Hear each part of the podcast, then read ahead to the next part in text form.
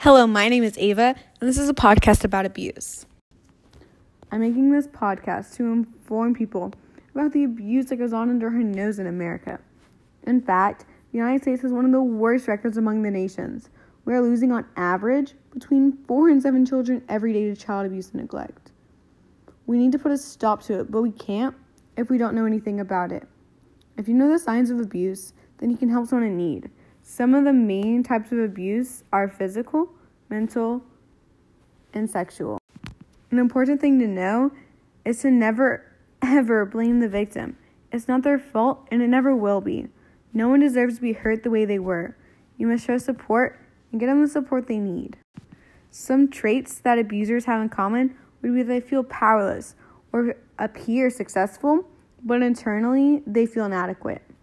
They may seem charming or pleasant between the periods of violence and often seen as a good or nice person to others outside the relationships, but they often blame their behavior on stress, a bad day, alcohol, drugs, or basically any excuse they can use. They also deny the abuse and try and minimize the seriousness of the violence they've created.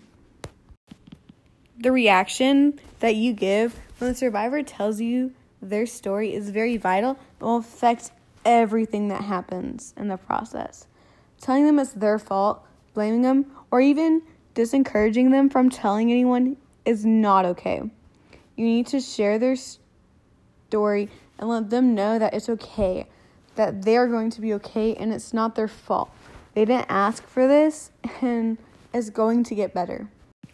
Victims can start experiencing PTSD, anxiety, suicidal thoughts, suicide attempts, or even suicide, along with depression. The World Health Organization estimates that we approximately lose 1 million people from suicide, and that's only yearly, which is around one death every 40 seconds. And in 2020, we will increase to one person every 20 seconds. The U.S. National Library of Medicine and the National Institution of Health suggest that approximately 80% of those who attempt suicide have had a history of being abused. A lot of people suggest that the victim should go to a therapist.